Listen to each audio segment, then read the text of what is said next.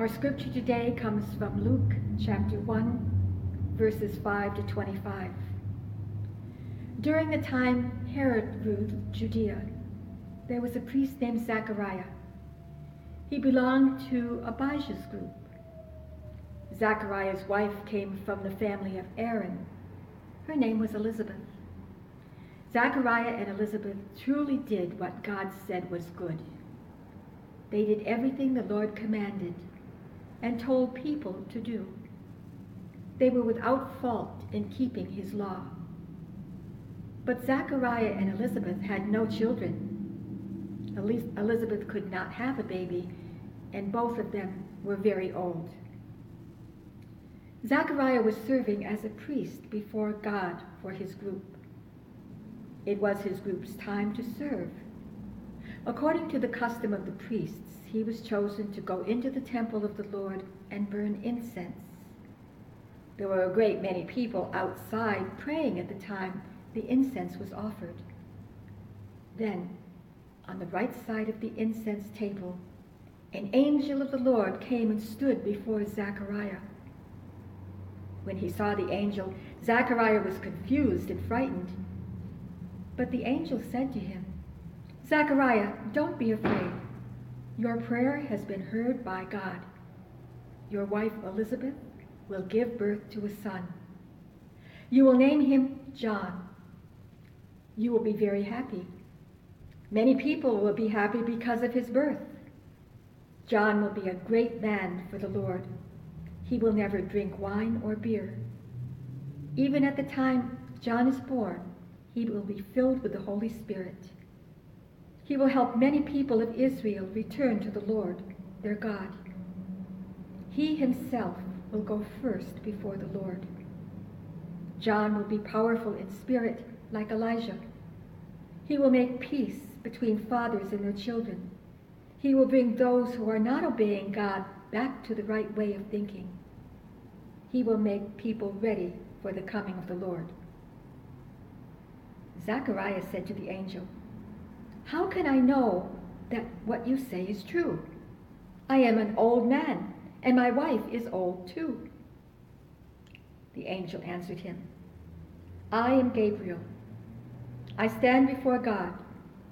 God sent me to talk to you and tell you this good news. Now listen.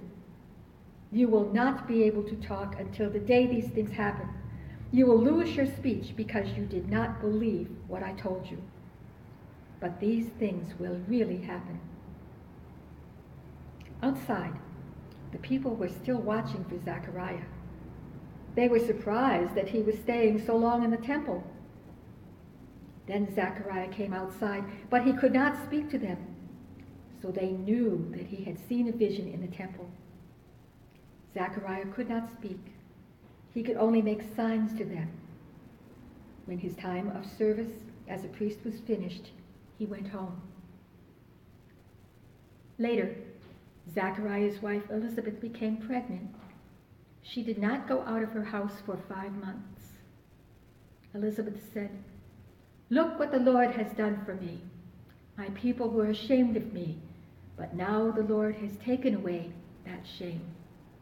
This is the word of the Lord. Thanks be to God.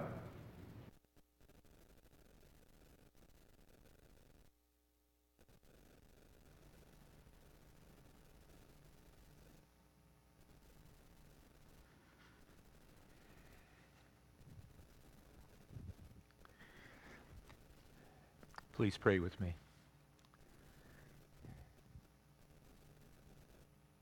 We're glad, Father, Son, and Holy Spirit, to enter into this season, to remember the stories that usher us into the amazing thing that happened when you, God, became human. Will you speak to your people now? Amen. So was God angry with us? Is that why this pandemic is, is happening?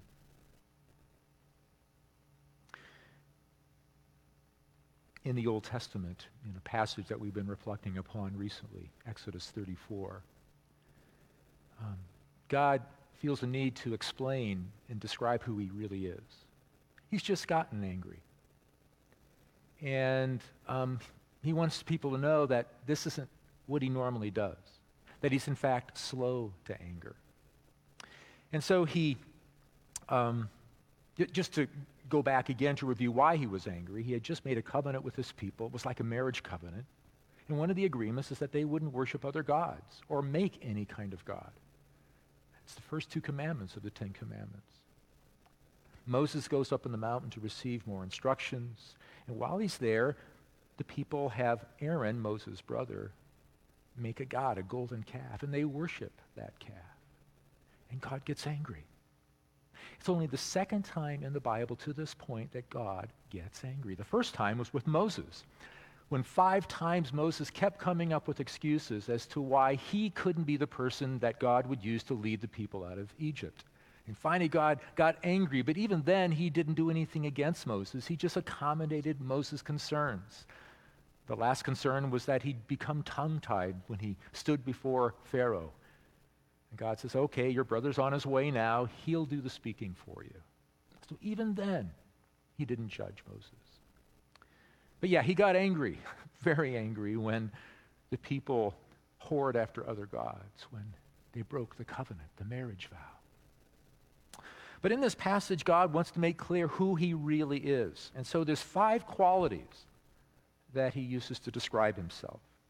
Then the Lord or Yahweh came down in the cloud and stood there with Moses and proclaimed his name, Yahweh. He wants to make it clear that what he's about to say is true of him and him alone. There's no God like him. And so he passes in front of Moses, proclaiming, Yahweh, Yahweh the compassionate and gracious God, slow to anger, abounding in love and faithfulness. Those are the five qualities compassionate, gracious, slow to anger, abounding in love and faithfulness. And then there's a bit of commentary as to how all of that plays out. And forgiving wickedness not just when we make mistakes, forgiving wickedness, rebellion, and sin. Yet he does not leave the guilty unpunished. He punishes the children and their children for the sin of the parents to the third and fourth generation. Nothing said here about anger. You know, a parent is at their best when they discipline without anger. And, and the whole point here is that God is determined to see this whole covenant and this whole project to be a light to the nations through to the very end, through thousands of generations. But he also has to factor in that sometimes there's going to be hiccups, and sometimes the people are going to stray badly. And so he's going to have to discipline them. And third or fourth is a Hebrew idiom for as long as it takes, as long as it takes to get things back on track again. But the five core qualities are compassion, first of all, a word that's connected to the Hebrew word rakem, or womb. It's this deep, deep maternal love that God has for his people, and ultimately all people. And then there's graciousness, which is more objective. It's objectively choosing to show favor to people, sometimes because of their positive qualities. We're told that Zechariah and Elizabeth were good people. They were blameless in relationship to the law. And sometimes in spite of who we are, like in the case of Jacob, for example. It's more objective. Elizabeth, at the end of our reading, talks about God's graciousness. She's just so grateful for the graciousness that God has shown them in giving them a child in their old age. And then we come to being slow to anger. Now, the Hebrew words here are kind of interesting. Um, the, there, actually two words are used, and the, and the words are nose and long. And so literally it's to be long nosed. And uh, quite often, the, the, another two words are used whenever God's anger is described. And it's the words heat and nose. And so the idea here, the metaphor here, is when we get angry, our nose gets hot. And And when it talks about God having a long nose, what it means is that it takes a long time for that heat to get to the end of the nose. it takes a very long time with God. So, you know, I'm not suggesting that you imagine God with a long nose. I don't find that especially appealing, but that's the metaphor behind this picture. Um, that God is long nosed. It takes him a long time to get angry. And the story up to this point validates that. Again, he's only, he's only recorded as being angry twice through all the horrific stuff that's happened so far in Scripture. But actually, the biblical people, the Israelites, as well as the biblical writers, were very glad that God got angry because it indicated that he cared. He cares when people are abused. He cares about injustice. He cares when there's cruelty, when tyrants oppress their people. And sometimes it gets very concrete. One of the specifics that's often mentioned is the plight of the orphan and the widow. They didn't have the safety net in, in that day as, as they often have today. And if people didn't care for them, or if unjust judges or kings exploited them, he was angry. That's a good thing. We want a God who cares about us, cares about our suffering, and cares about injustice. That was something that the Hebrew people celebrated. There's a, a Jewish scholar by the name of Abraham Heschel. And uh, I don't think there's very many seminary students that don't end up reading his books, The Prophets. They're just really quite amazing. I think they're about 50, 60 years old. I, I found my copy and it was 350. Not very many theological books you get for 350 these days. But I decided to look up what, what Heschel has to say about the wrath of God, and I wasn't disappointed. He says, There is an evil which most of us condone and are guilty of indifference to evil. We remain neutral, impartial, and not easily moved by the wrongs done to other people. Indifference to evil is more insidious than evil itself. It is more universal, more contagious, and more dangerous. He suggests that human beings' response to injustice is a poor analogy for, for God's justice. For us, the exploitation of the poor is a misdemeanor. For God, it's a disaster. The difference between God's anger and our anger is that our anger tends to just sort of take us over or, or come over us. It's something often beyond our control. But for God, it's a choice. It's apt, it's appropriate, and it's measured.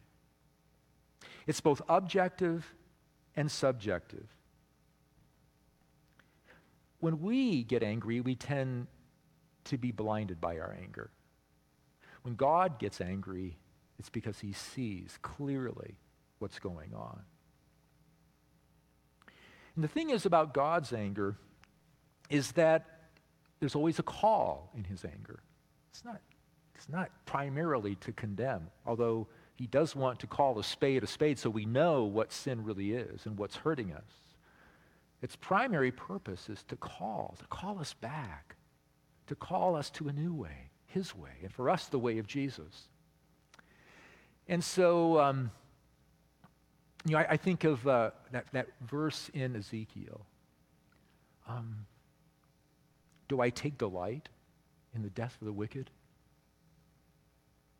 do I take pleasure in the death of the wicked? Rather, am I not pleased when they turn from their ways and live? God doesn't want to punish. He doesn't find satisfaction in punishing people. He wants them to come back, to repent, which means to turn around again. And so God's anger always contains a call. We've got this huge chunk of scripture called that, that involve the prophets Isaiah, Jeremiah, Ezekiel, Daniel. And they're a very unique body of literature. In fact, they are entirely unique in all of ancient literature, which is why Abraham Heschel spends so much time talking about them. And yes, God is sometimes angry. But the reason he doesn't do anything, at least he, you know, he, he's slow to do something is because he wants his people to come back. There's always a call in his anger. His anger is also temporary. The psalmist says in chapter 30, verse 5 For his anger lasts only a moment, but his favor lasts a lifetime.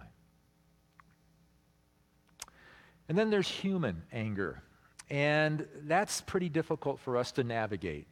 We're made in the image of God, and yes, uh, even though God is slow to anger, he does get angry, um, and we get angry. Dallas Willard, one of the most important writers on Christian spirituality in the last century, suggested in his commentary on the Sermon on the Mount that, that anger is human beings' biggest problem. And Jesus seems to himself suggests that by addressing anger as the very first specific issue in the Sermon on the Mount. And throughout the sermon, he talks about violence, he talks about wanting to pay people back, all the things that can be the result of anger. So he may be onto something. Heschel suggests that when we are angry, we come very, very close to evil. It's not the same thing. And again, we need anger sometimes to alert us to evil. Like fire, it can be a blessing or it can be fatal. It sets off deadly explosions, and yet the absence of anger can make us sen- insensitive to wickedness and evil. And there aren't very many of us that do it well. I know I don't do it very well. Either we don't do it at all, or we do it poorly. And we need to be careful of putting God in either of those camps. Thinking, oh, he's just a nice, nice old man up in, in, in the clouds of heaven. No, he, he gets upset about injustice. But he also does it well. And he's slow to anger. He's long of nose when it comes to anger. It's a sign that he cares. I'm going to suggest one other thing this morning. It's a sign that he's up to something. When God gets really angry, he's up to something. It's time for a new start. It's time for a new beginning. So is God angry with us? Is this pandemic a sign that God is angry with us? Well, let's think for a moment about, um, about our gospel reading and, and the angel Gabriel and his response and reaction to Zechariah when Zechariah says, Are, are you sure? I mean, we're old. And, and Gabriel responds by saying, Because, because you didn't believe, um, you won't be able to speak until the baby is born. So was Gabriel angry? Maybe, I don't know. It doesn't say anything about his being angry. But my guess is that that consequence is meant not to punish, but to help Zechariah prepare. To prepare to play his part in this great event that is a part of the even greater event of the birth of God, the birth of Jesus into this world.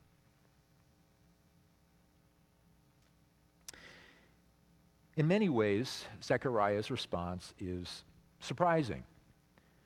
Um, he's a priest. Um, he knows the scriptures. He knows how the scriptures end at the end of Malachi. There's all sorts of hyperlinks in what, um, what Gabriel is saying to him. Let me just read it again.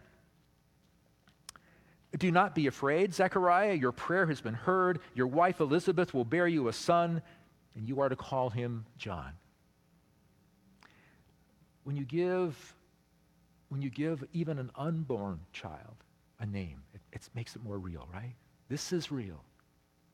He will be a joy and a delight to you, and many will rejoice of his birth because of his birth. In other words, we're not, you're just not a functionary. We're not just here, you know, I'm just not using you to bring John into this world. I'm here as an answer to your prayers. I want you to enjoy this child, this child to bring you so much pleasure and joy in your old age. He is never to take wine or other fermented tr- drink, Kind of reminds us of Samson. And he will be filled with the Holy Spirit even before he is born. Now that's something. Many of the people of Israel will he bring back to the Lord their God. And he will go on before the Lord in the spirit and power of Elijah to turn the hearts of the parents to their children and the disobedient to the wisdom of the righteous, to make ready a people prepared for the Lord. This mention of Elijah turning the hearts of the parents to their children is an exact, almost an exact quote from the very last verse of the Old Testament. So, Zechariah has every reason to connect the dots, to see how the stars are lining up. And he lived at a time when many people, almost most people, were thinking that God was about to do a new thing. The prophecies of the Old Testament um, pointed to a time and, and, and a period and a length of time that seemed that within about a hundred year window, the Messiah would come. And they're coming to the end of that time. People are expecting any day now, maybe any Passover now, that the Messiah is going to come. And so, all of that, the expectation, not to mention where Zechariah is when he receives this visitation from Gabriel. He's in the temple. And Jewish people believe that the temple was the closest thing to heaven. You maybe you've heard of thin places. It was the thinnest place between heaven and earth. So if you're going to have a, a vision or if you're going to be visited by an angel, this would be a logical place for that to happen. Lots of reasons. Um, you know, for, for Zechariah to give a fist pump, you know, say yes. But what does he say? How can I be sure of this? I'm an old man and my wife is well along in years. This is a son of Abraham. What happened then? Abraham was 100. Sarah was 99 when they gave birth to a child. So, why such a, a lukewarm response? I have to wonder if, if maybe Zechariah had lived with disappointment for too long. The disappointment of, of not having a child, the disappointment of not having grandchildren, and then the shame. They were good people, but neighbors couldn't help but wonder you know, why Zechariah and Elizabeth didn't have children. In that day and age, it was a shame, a sign of shame. And that's why Elizabeth says in our reading, God has removed my shame. And then we prayed. We prayed. And nothing happened. Maybe when you live with disappointment for that long, it's hard, hard to have hope. It's hard to believe, even when hope is staring you in the face. Maybe some of us can relate. Maybe disappointment over unfulfilled dreams, the disappointment of losses, disappointment in God. And maybe you know, the disappointment about, you know, obviously this isn't going to be a normal Christmas. That can, that can keep us from being ready for what's possible.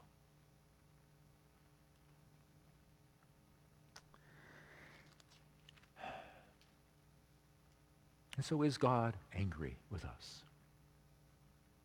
You know, I could see why he would be. I mean, I look at the state of our country right now. You know, God loves unity, and unity is the last thing that would characterize our country right now. And not just our country, but the church. So much disunity. In fact, even our own denomination, we're kind of in that suspended place right now of not knowing what's going to happen because of the cancellation of our last General Synod.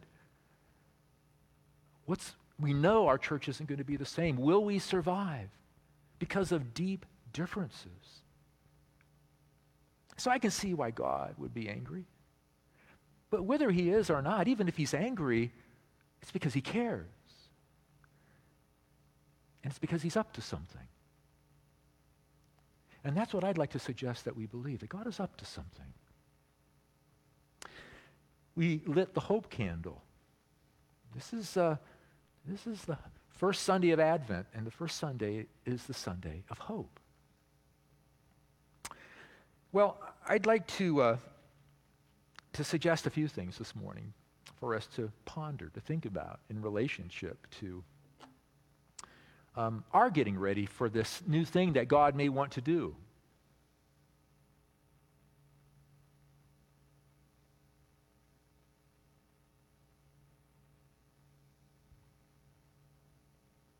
You have to help me, Dave.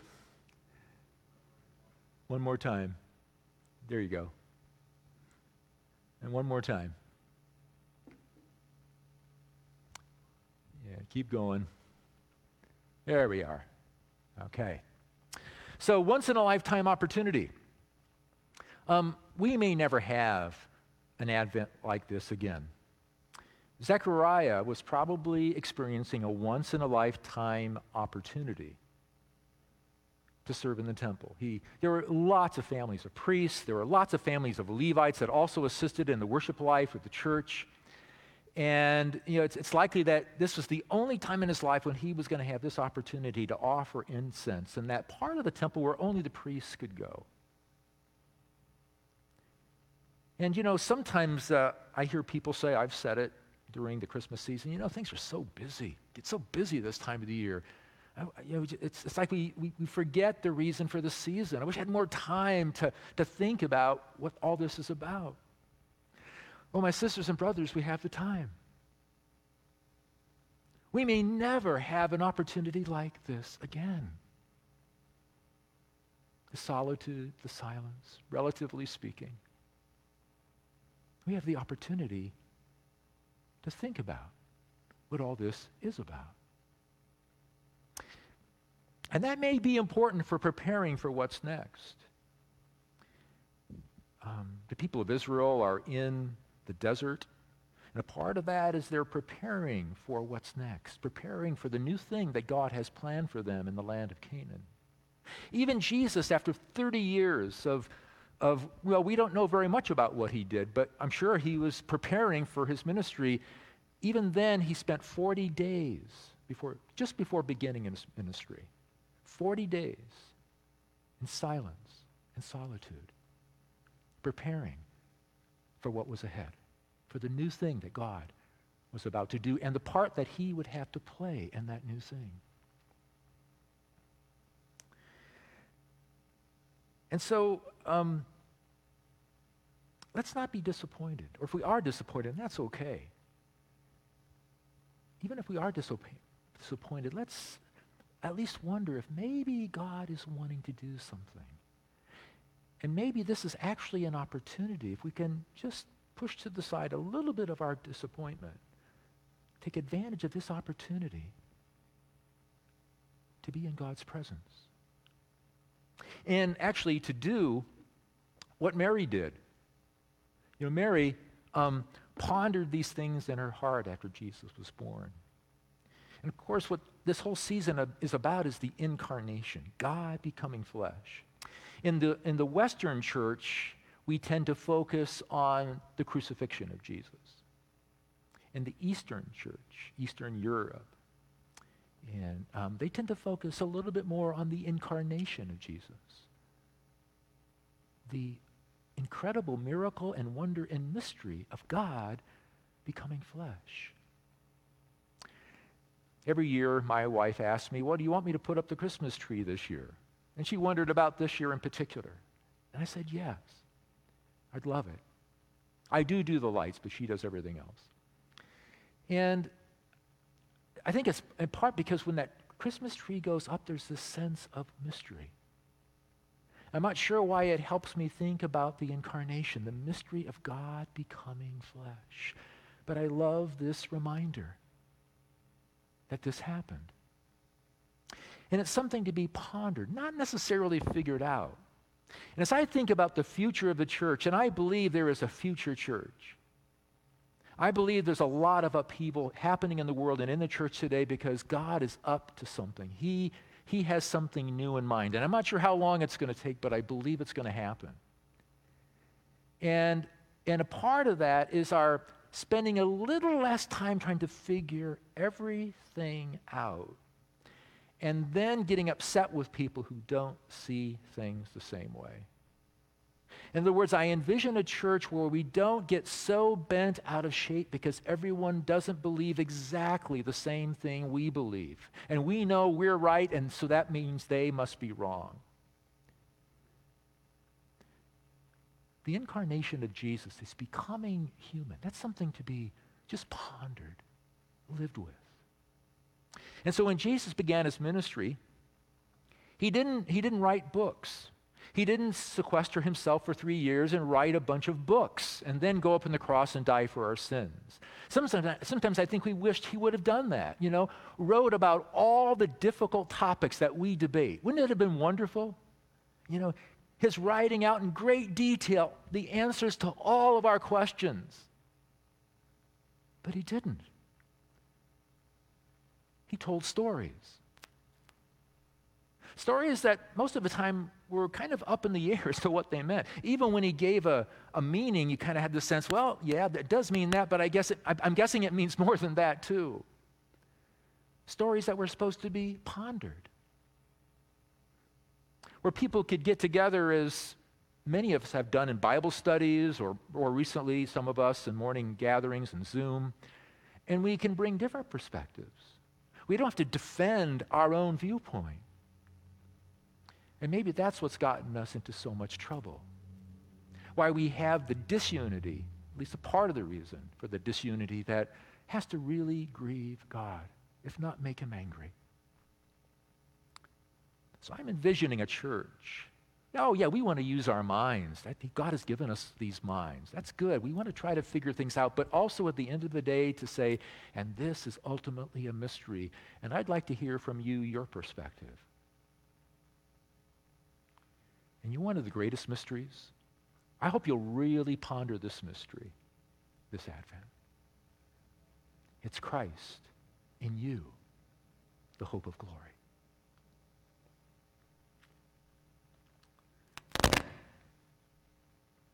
In Colossians chapter 1 verse 27 the apostle Paul writes to them, God has chosen to make known among the Gentiles the glorious riches of this mystery, which is Christ in you, the hope of glory. Now that's something to ponder. To wonder what that means. And to actually live with that knowledge as we go about our lives this Advent.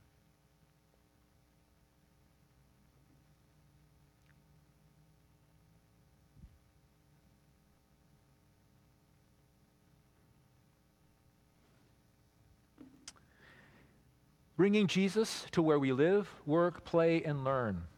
I envision that the church of the future, while we will be gathering, and that's, that's important. In fact, the word church literally means gathering. We're also going to be much more equipping each other to scatter to wherever we live, work, play, and learn, where we be Jesus and where we bring Jesus. So, what do we do when we get there? How do we be Jesus and bring Jesus? Well, over the last while, I've been thinking a lot about the simplicity of the words love your neighbor as yourself. Jesus talked about that fulfilling the entire law alongside loving God with all of our heart, soul, mind, and strength. And he even suggested that you're not loving God if you don't love your neighbor as yourself. When you think about how Jesus lived, that's how he lived. Eugene Peterson, in his translation of John 1, talks about God moving into the neighborhood. God doesn't move into the neighborhood without wanting to be a good neighbor. And we see this in Jesus, don't we? Every day, he tries to be a good neighbor. You know, could it be that simple? At the very least, that's a good place to start. Just being a good neighbor wherever we live, work, play, and learn. How can I be a good neighbor today? How can I love others as I love myself? So I think that's also a part of the church that God is forming, that God has in his mind. That people are going to serve one another as he has served us, loving their neighbor as they love themselves. That's a high calling. That's pretty challenging to love my neighbor as myself.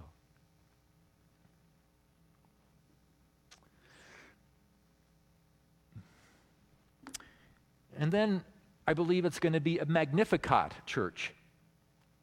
Um, not magnificent necessarily. It's not going to be very impressive in terms of its amazing buildings, but a Magnificat church. The Magnificat is what we call what Mary said when she visited her cousin Elizabeth after Mary herself was, was pregnant. My soul glorifies the Lord, my spirit rejoices in God, my Savior, for he has been mindful of the humble state of his servant. From now on, all generations will call me blessed, for the mighty one has done great things for me. For her, she's out in you know Hicktown, and she's just this humble woman. Why is this happening to me? It's God's grace, God's favor. His mercy extends to those who fear him, no matter who they are, where they are, what their status in life, from generation to generation. He has performed mighty deeds with his arm. He has scattered those who are proud in their inmost thoughts. Hmm, I wonder if that's a part of what's happening today. He has brought down the rulers from their thrones, but has lifted up the humble. He has filled the hungry with good things, but has sent the rich away empty. A couple of weeks ago, a Reformed church pastor wrote an article about the church of the future. I think everyone's wondering what it's going to look like. And he suggested, based upon a, a passage in Jeremiah, that the church of the future is going to be much more focused on people in the margins. Um, and that the people in the margins are going to be brought into the main page. In other words, the, future, the church of the future is not going to focus on old white guys like me. And of course, the demographic in this country is moving in a direction that's almost inexorable. The Church of Jesus Christ has to embrace this changing demographic if it wants to be And that's a good thing because the Church of Jesus Christ is always meant to be a church for people of all nations. Someone asked Jesus, So who is my neighbor? And Jesus told the story of that Good Samaritan, a person who didn't have all his theological I's dotted and T's crossed, but saw a person at the side of the road who was suffering. Didn't care if it was a Jew, didn't care who he was. All he knew was that he was suffering. That, that person needed a neighbor. And so, as we think about being Christ wherever we live, work, play, and learn, um, we're going to be on the lookout for um, the odd person out, the person who doesn't seem to fit in, the person who's suffering. And we're going to be willing to get involved. You never know where that's going to end. And we're willing to go outside the circle of those you know, who are where we live, work, play, and learn. As God leads us and as God calls us. I think the church of the future is going to involve reaching out to those neighbors outside our circle of acquaintances and our families. But the thing is, there are people who, who are hurting, who are feeling shame, who are struggling right in those places right? Right in our families, right in our workplaces, right on those ball teams, and certainly in those schools from everything that I've heard about college campuses, as well as high schools and middle schools these days. We're going to be a good neighbor. We're going to bring people in who are on the margins. We're going to notice them, make them front and center.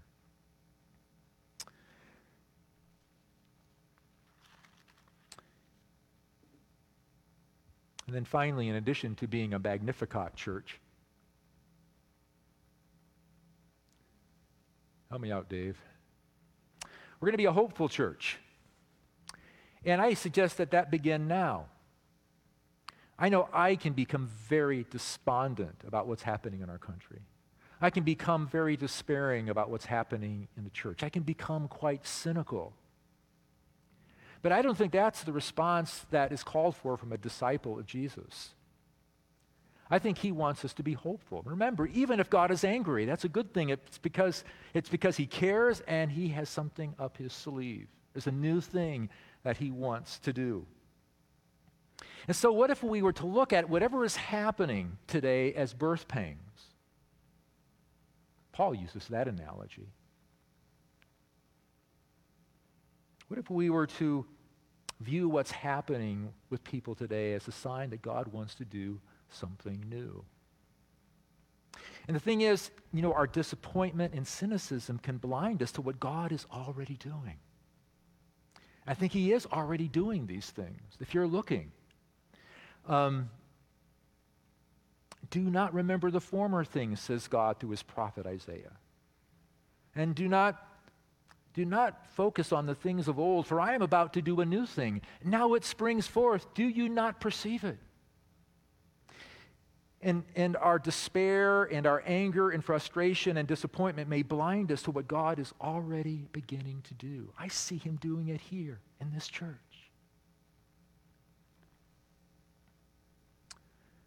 One thing that also may get in the way is our clinging to the past. One thing I do know about the future is that it's not going to it's not going to bring us back. It's going to you know going forward really means going forward. And it's going to be different. It's going to be different than the mainline church or the evangelical church or the Pentecostal church or the Episcopal church that God is wanting to do a new thing. And maybe we'll still have some of those labels, but those labels will matter a whole lot less than they do now. I think that may be one of the good things about our own struggles as a denomination. And so, what we can begin to do is to dare to hope. Again, that's the theme of this Sunday. We can begin to live the future. We can be a hopeful church, not a church that knows what the future holds, but knows the God who knows the future. And yeah, I do think he has something up his sleeve. And maybe these are birth pangs, and I don't know how long the labor is going to last. Hopefully, not th- three or four generations. But whenever it happens, it's going to happen. It's always happened. There have been times of upheaval before. Faith, hope, and love, these three abide, says Paul. And the greatest of these is love. So, yeah, we can be loving our neighbor even as we have hope for what God is going to do and for our part in it.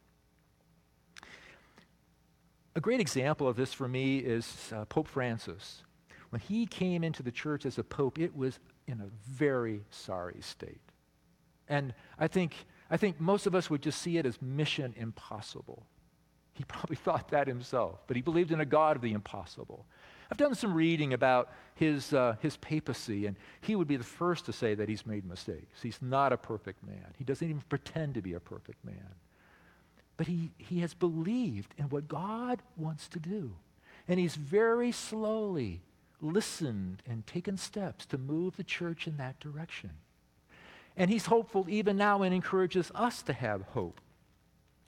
Just yesterday, this is what he said This is a moment to dream big, to rethink our priorities, what we value, what we want, what we seek, and to commit our acts in our daily life, or to base our acts, our actions in our daily lives on what we have dreamed of. So don't wait for the future. Just don't hope for what you hope will be. Live it. Live the future now. That's always been the call of the church to live God's coming kingdom. He is coming back, and to live it now. We don't have to wait.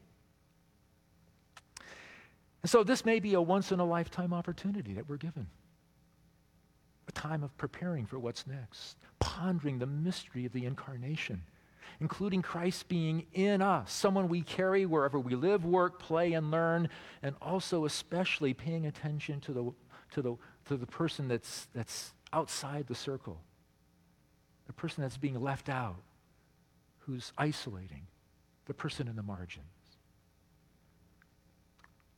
Living the Magnificat. And finally, being hopeful. I think it's always been the call of the church. It's to be hopeful, even in times of despair.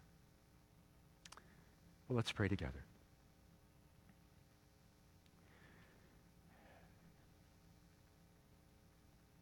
Lord, I, I thank you for this word, the call in it, the, the sort of uh, calling to account. And I, I, I'm sorry for the times when I have been despairing, when I've let my disappointment cloud my vision and, and blind me to what you're already doing. Would you help all of us become, be people of hope? Thank you that your love sometimes gets angry because you care. And when you get angry, you're about to do something new. And we pray for each other in our suffering. It's a part of how we love our neighbor. And so we pray for Alan. We pray for his healing. For Wayne. For his healing. We pray for Laura Huggett's father for his healing, for that broken femur. And Lord, we pray for Nikki and Michael and Crystal and Jay, the family that we've adopted to, uh, to share Christmas gifts with. Um, the health issues, the job issues. We thank you for that family, your love for them, and would you bless them? Thank you for the Heifer Project. And Lord, we wonder what animal it is that we will be purchasing for our neighbors. And Lord, we want to pray for all those affected by this pandemic, including people in our community. We pray for those in nursing homes who are, again, having to be so isolated, and for those who work in those spaces and the risks that they take. So many, Lord, putting their lives even at risk because of the important and essential services that they perform. And Lord, heal our land. Heal the land of all the nations. And now, Lord, we pray the prayer that you taught us so that these things might be fulfilled. Our Father, who art in heaven, hallowed be thy name. Thy kingdom come, thy will be done, on earth as it is in heaven. Give us this day our daily bread, and forgive us our debts as we forgive our debtors and lead us not into temptation, but deliver us from evil. For thine is the kingdom and the power and the glory forever. Amen.